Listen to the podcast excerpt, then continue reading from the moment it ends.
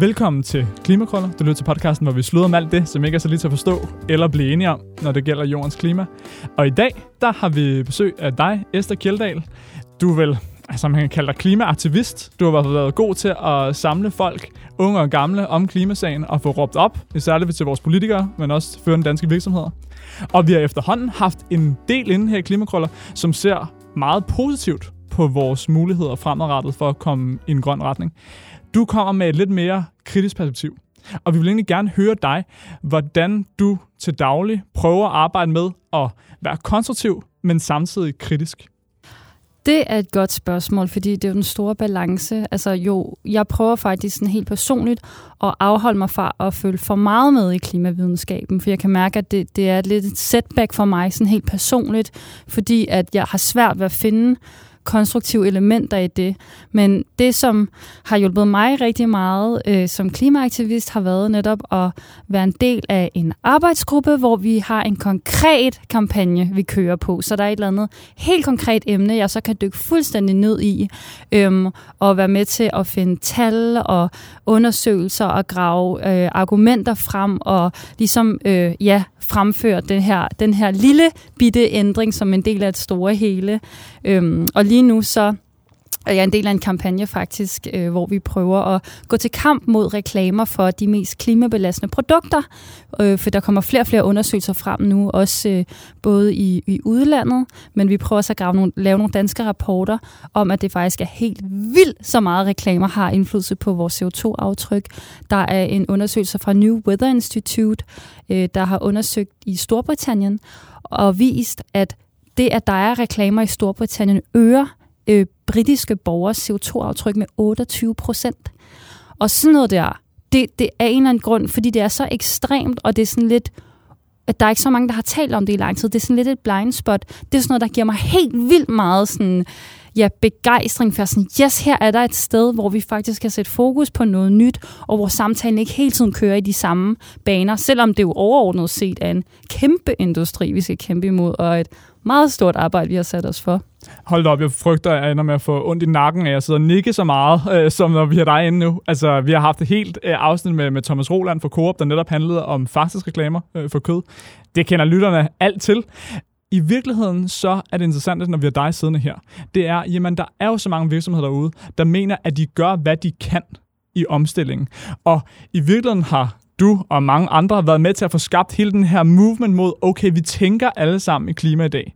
Men betyder det ikke, at klimabevægelsen står over for et nyt skridt, som handler om, nu er det ikke bare at sige, hey, vi skal huske at tænke klima, men nu handler det også om at sikre sig, at folk rent faktisk kaster sig over det vigtigste og det væsentligste, og det der, ikke, og det der rykker, og ikke bare sige, nå, jamen for resten så er vores emballage også bruger 10% mindre plastik eller et eller andet.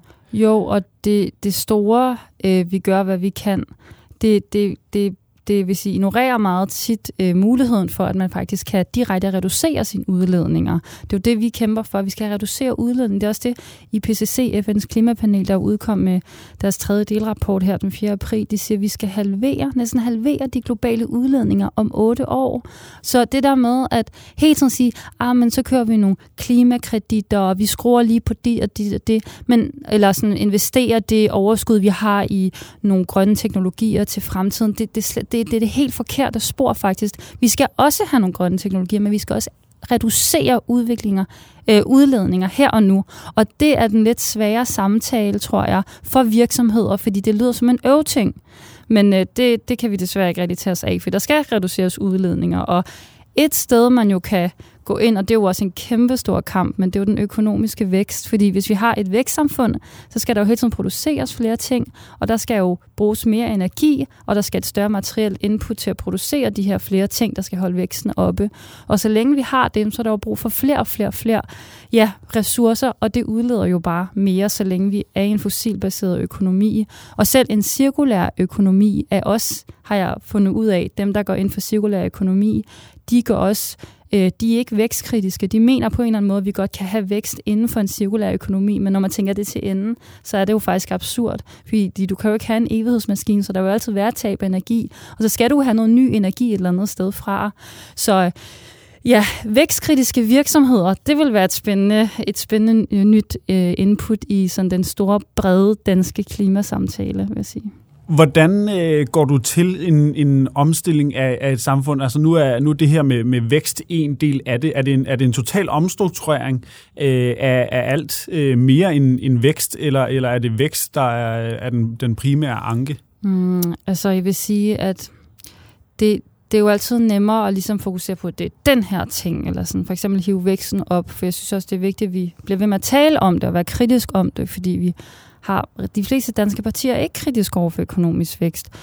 Men klimakrisen er jo, og det ved I jo også med, med jeres podcast, det er jo et sindssygt komplekst øh, fænomen, som jo indgriber ind i alle sektorer og hele den måde, vi har bygget vores samfund op. Så der er jo alle mulige sådan, perspektiver og indgangsvinkler, vi kan ligesom prøve at sådan, ja, demontere klimakrisen fra. Øh, og vækst er jo et sted, og så er der jo reklamerne, det er jo et andet sted, vi kan gå ind. Men så er der jo også hele det her med landareal, altså hvordan vi bruger arealet på kloden. Det kan jeg i hvert fald se nu sådan de sidste øh, mange måneder, hver gang jeg dykket ned i et eller andet emne, om det har været sådan kol- kolonitidens øh, forbindelse til klimakrisen, eller om det handler om udbygning af carbon capture and storage anlæg, som jo også fylder sindssygt meget, om det handler om biodiversitet, om det handler om industriel produktion. Det hele handler faktisk rigtig meget om, sådan, hvem er det, der har magten til at, til at hvad, hvad vores fælles arealer skal bruges til. Øhm, og øh, så det er også et rigtig vigtigt emne at gå ind i. Og der er der jo hele det her med den private ejendomsret, som vi vægter så højt i de her liberale samfund, at det ligesom den er ukrænkelig. Men, men hvis al jorden er arvet af nogen, det står også på en eller anden måde i vejen for, at, at vores fælles øh, planet kan blive brugt på en lidt mere sådan ja, hensigtsmæssig måde, eller bare sådan få lov bare sådan lige at, at puste ud oven på alle de mange års udnyttelse. Og det var lige præcis hen i, i den her kategori af, af magt, jeg tænkte, vi, vi skulle hen. Øhm, fordi nu kommer du direkte fra en, en demonstration, og, øh, og det er jo, øh, det er jo at, at tale til politikerne en måde at, at gøre det på. Hvordan tænker du, øh, det system skal, skal omstruktureres, hvis, øh, hvis, vi skal, hvis vi skal komme i mål? Ja, det politiske system, altså vi har i hvert fald, nu har vi jo et, et repræsentativt demokrati i Danmark, og det, er jo, det fungerer jo på den måde, at vi har jo, og det ved alle jo, at vi har jo nogle politikere, der bliver valgt ind i Folketinget, og så sidder de i fire år, og så skal de så genvælges eller ryger ud. Og det her fire års timespan, det er jo meget kort, kan man sige, i forhold til klimapolitik, som jo måske på kort sigt kan være lidt voldsomt at få indført. Nu har jeg lige hørt et afsnit af Genstart på vejen herhen om vindmøllemodstandere øh, i Danmark. Det er jo noget, der sådan, på kort sigt er det jo en stor omvæltning, og derfor kan det jo godt skabe stor modstand. Men på lang sigt er der jo bare så sindssygt store fordele ved, at vi får indført nogle meget bold og meget sådan gennemgribende øh, ja, ændringer faktisk af det danske system. Og der kan man jo se, at for en politiker, der ligesom skal lave sin lille cost-benefit-analyse, hvad er smart for mig at køre på indtil næste valgperiode, så er det jo et problem, at, at valgperioden er så kort. Men en måde, vi jo kan modarbejde det på, øh, eller i hvert fald skabe modvægt på, er jo at få inddraget borgere meget mere i øh, den politiske beslutningsproces. Og det kunne for eksempel være gennem kommunale borgerting eller alle mulige andre borgerinddragende initiativer, fordi det er jo, det er jo meget, det er jo, de er jo slet ikke befanget af det der system med de fire år. Og vi har også haft Lars Tønder inden til at tale om klimaborgerting og alt sådan noget, men udfordringen med det jo er, hvis vi først nu skal til at vil demokratisk danne borgerne, vores medborgere, fordi de alt for lang tid har været vant til bare ligesom at overlade problemerne til politikerne, og så er det nyt valg, og så er det politikernes skyld. Hvis vi nu skal alle sammen være med til netop træffe beslutninger om, hov, skal der stå en vindmølle eller ej? Hvor skal den stå? Og komme frem til et konstruktivt resultat, hvor vi kommer i en grøn retning. Har vi tid til det? For helt sikkert, det er super vigtigt, men kan vi nå det, hvis det netop er om otte år, det skal halveres vores udledninger? Ja, og det er jo det evige spørgsmål, men vi må nok også bare erkende, at det nuværende system, som jo har været Øh, jeg har kørt på den samme klinge i, ja, altså den første IPCC-rapport udkom i 1990, ikke? og nu er det 2022. Det har jo vist sig ikke at kunne øh, altså, håndtere den her omstilling, den, altså omstilling, der skal til, der står på mål med klimakrisen. Så på den måde, så skal der jo simpelthen ske øh, store forandringer af den måde, beslutninger bliver, bliver taget på. Og det er jo også min oplevelse, at, og det viser jo sådan altså meningsmålingsstudier, ikke af meningsmålinger af politiske partier, men for, altså folks holdninger til klimakrisen ude i, i landet, er jo, at langt, langt størstedelen af det er jo sindssygt bekymret omkring den her klimakrise, og ønsker jo, at der sker øhm, tiltag, der kan modvirke klimakrisen. Så, øhm, så men det, det, det næste spørgsmål er det her med den demokratiske dannelse, fordi at der er jo mange, der tænker, jeg er bekymret over klimakrisen, men det er kun politikerne på Christiansborg, der kan gøre noget, og det, dem kan vi kun vælge hvert fire år. Men der har vi jo fundet ud af, som klimaaktivistisk bevægelse, den grønne ungdomsbevægelse, jeg er en del af, hvor sindssygt meget mere vi kan gøre for at rykke på demokratiet. Altså for eksempel kan man komme til foretræde for Folketingets udvalg som borger. Du kan bare skrive en mail til øh, sekretæren for de forskellige udvalg i Folketinget, og så kan du få et kvarter foran de altså medlemmer af Folketinget, der sidder i de forskellige udvalg og præsenterer et lovforslag eller en idé. Det er jo allerede helt vildt. Hold op, det skal vi hjælpe. Ja, og det har vi ikke lært, og det er en del af vores demokratiske dannelse at finde ud af, at vi har de værktøjer. Øhm, men når jeg tager ud, jeg holder rigtig mange foredrag rundt omkring i Danmark, rigtig meget på ungdomsinstitutioner. Øhm, de handler jo rigtig meget om for mig at virkelig sådan fortælle de her unge mennesker, at de kan gøre rigtig meget. Og de har så stærk en magt, hvis de går sammen i grupper og kræver forandringer i fællesskab, frem for kun at se sig selv som forbrugere, der kan ændre noget med pengepungen.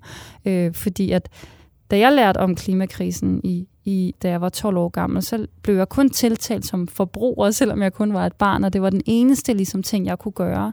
Men i virkeligheden har vi jo så potentielt set enormt stor magt, øh, men vi skal bare lære at, at lære den at kende. Og ja, vi har sindssygt travlt, men vi er nødt til at lære den at, at kende.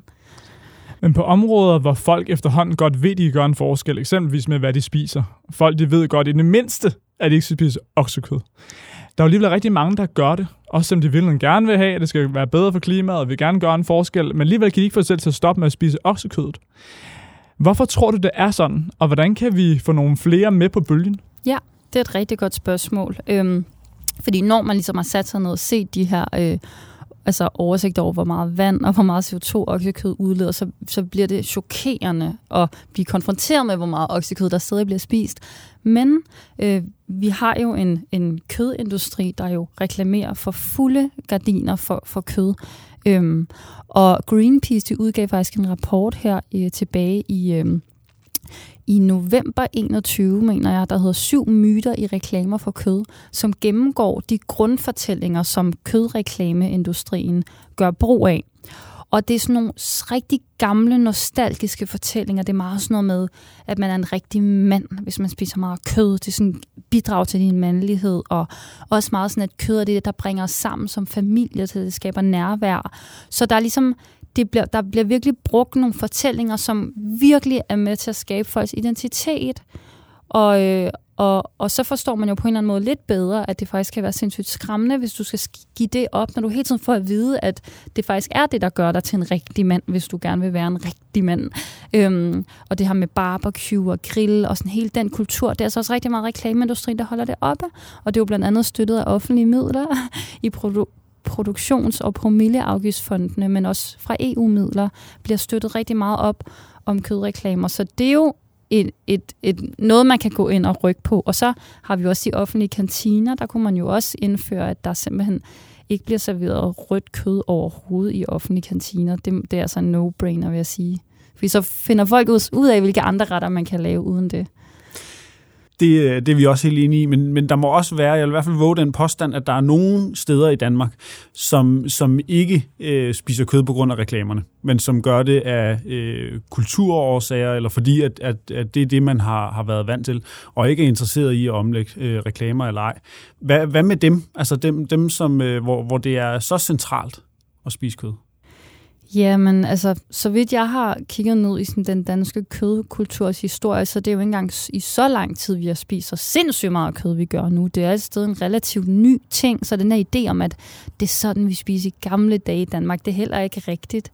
Øhm, men jeg vil selvfølgelig ikke underkende, at der sidder nogle familier derude, som er rigtig meget bundet sammen omkring det her kød.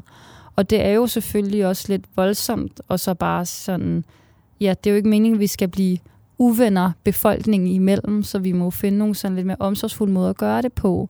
Men jeg synes også, det er problematisk, hvis nogle meget få mennesker, som lever under for kød, skal få lov til at bremse hele omstillingen af vores fødevaresystem på vegne af alle os andre. Altså, det er jo helt skævt. Og det er, det, og det er faktisk også sådan ret interessant i klimadebatten, har I helt sikkert også bemærket, at der bliver meget tit lavet den her modsætning mellem den sociale retfærdighed, den lille familie, og mod klimaomstillingen. Men klimakrisen er jo noget af det allermest uretfærdige overhovedet.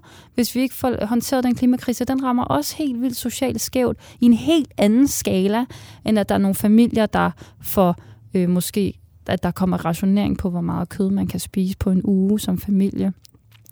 Så sådan, det er også det der med lige at få proportionerne med i det, synes jeg. Men selvfølgelig skal det heller ikke være sådan, at minoriteter bliver overrulet af majoriteten. Men igen, så må det jo være noget med, at man så ligesom laver en dialog og inviterer alle de her forskellige folk ind til en, en lang samtale med respekt, og hvor det er faciliteret, som man jo kan gøre i et borgerting. Øhm, og der viser erfaringer jo fra borgerting, at, at, øhm, at folk er pisse progressive, når de, når de lige får lov til lige at snakke med hinanden og komme frem til nogle gode løsninger sammen.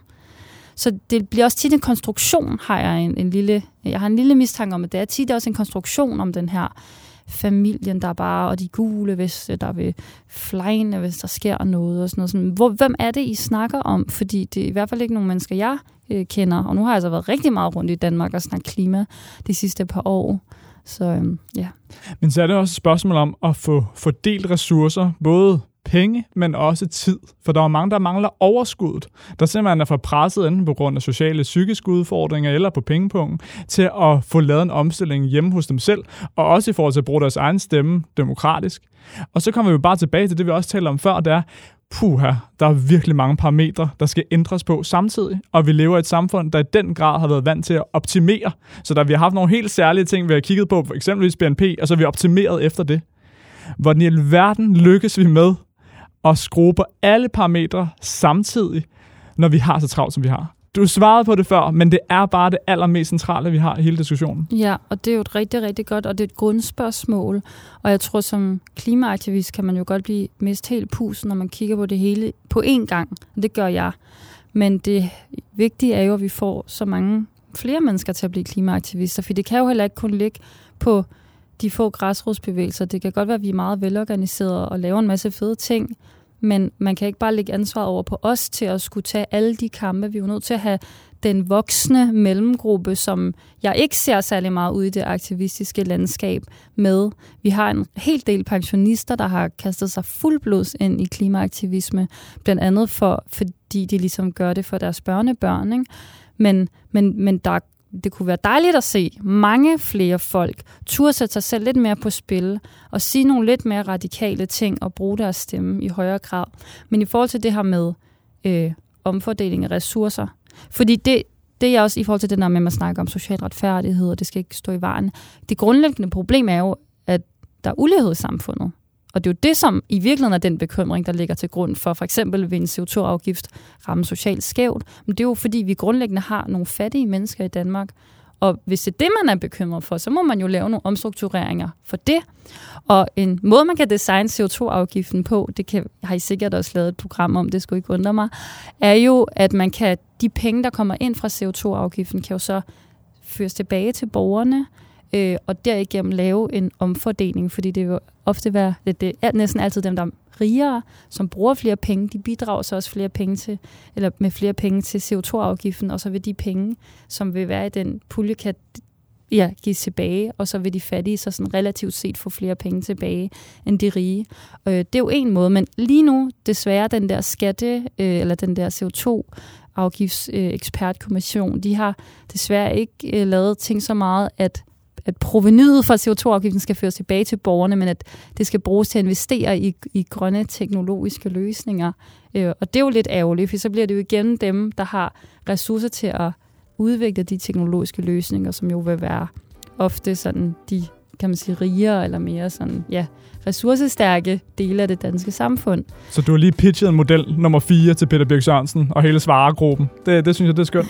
Ja, det er ikke mig, der har fundet på den, vil jeg lige sige. Det, det er carbon fee and dividend. Men ja. Med det gode svar på øh, det meget store og strukturelle spørgsmål, som øh, jeg gav, så vil vi sige øh, tak, fordi du kom øh, ind forbi, Esther, og øh, bidrag med dit perspektiv. Selv tak. Tak for at invitere mig ind.